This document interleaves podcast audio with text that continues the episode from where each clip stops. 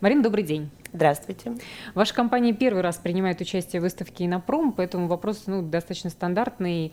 Как вам здесь, каковы ваши впечатления? Вообще, насколько полезным было это мероприятие для вашей компании? Airbus Group Innovations, директором российского подразделения которого я являюсь, занимается научными исследованиями в России. Известный факт, что группа Airbus состоит из э, Airbus самолетостроения, коммерческие самолеты, из Airbus вертолеты и подразделение оборонное и космическое. Mm-hmm. Соответственно, Airbus Group Innovations – это ядро, в котором рождаются все технологические инициативы компании. Нами за последние годы создана широкая партнерская сеть, которая состоит из институтов Российской Академии Наук, из ведущих российских университетов, отраслевых научно-исследовательских институтов. Вот. И сейчас мы дальше продолжаем развивать эту деятельность.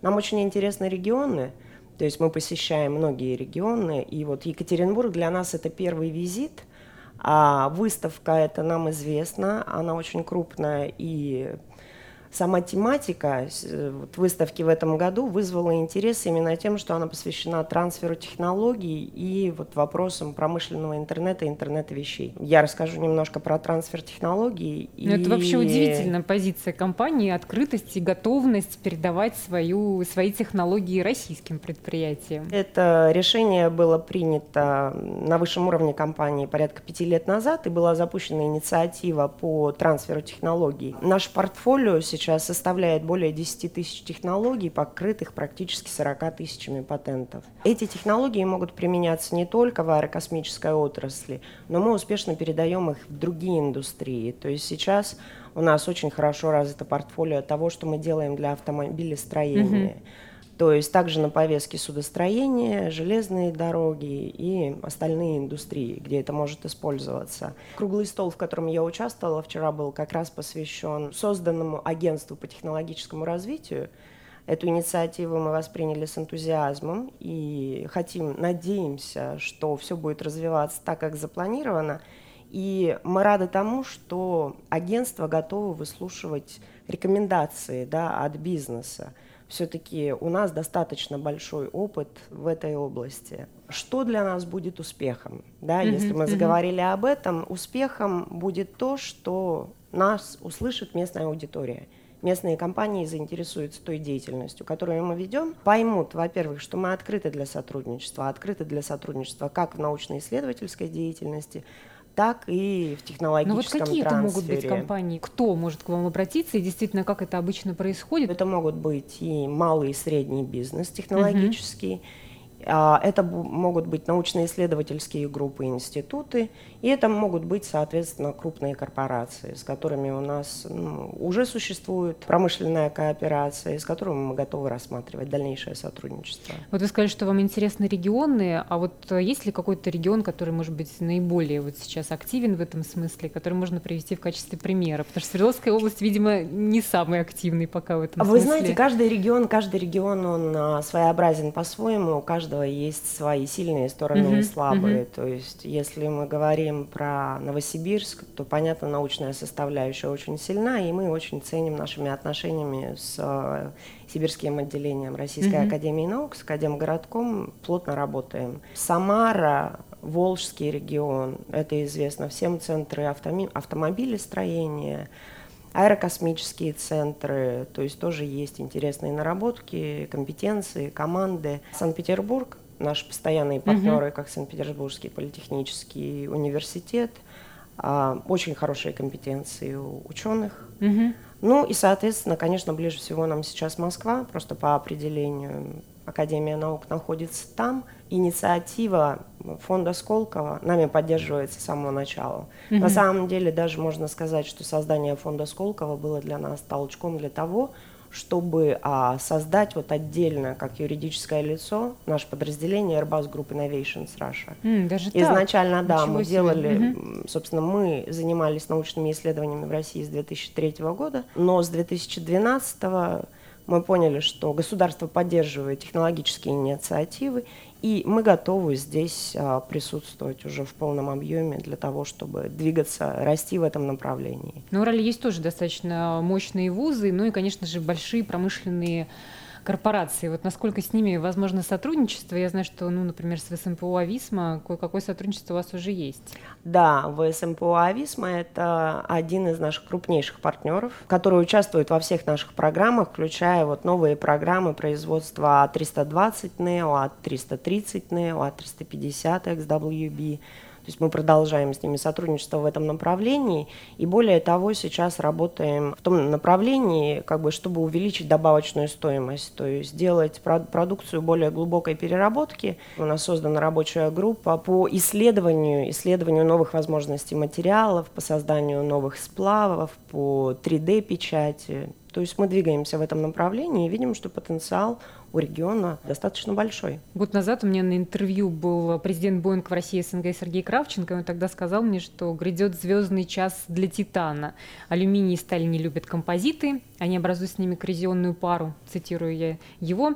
Именно поэтому Титан становится основным металлом. Насколько согласны с таким утверждением, что действительно вот э, титановый наш гигант СМПО Ависма, он сейчас у него действительно может звездный быть очень час. хорошо, да, звездный час. Да-да-да. Мы полностью согласны, поддерживаем это высказывание высказывания, потому что ну, это известный факт, что доля композитных материалов а, в самолетостроении растет. То есть мы были одним из а, на самом деле лидеров индустрии, mm-hmm. кто начал использовать, применять композитные материалы при производстве самолетов. Это было еще в 80-х годах, а при производстве серии А300 тогда использовалось порядка 5%. Сейчас э, в новой серии А350 э, доля композитов занимает уже более 50%. Но всем известно, что титан – это достаточно легкий и прочный материал, mm-hmm. и он очень хорошо а, срастается с композитами. Соответственно, и доля использования титана также растет. Поэтому мы, конечно, желаем успехов нашим партнерам ВСМПО «Ависма» и надеемся также на долгосрочное сотрудничество. Я знаю, что вы даете достаточно высокую оценку российским инженерам, и это приятно слышать там от международной компании. Как сотрудничаете, что действительно могут российские инженеры, насколько они сильны там относительно вообще там всего мира? Россия всегда славилась своей замечательной научной школой. То есть фундаментальная наука у нас очень сильно развита. А в инженерной профессии мы, наверное, немного потеряли с начала 90-х, но сейчас, благодаря многим инициативам, вновь создаваемым университетам, mm-hmm. мы наращиваем.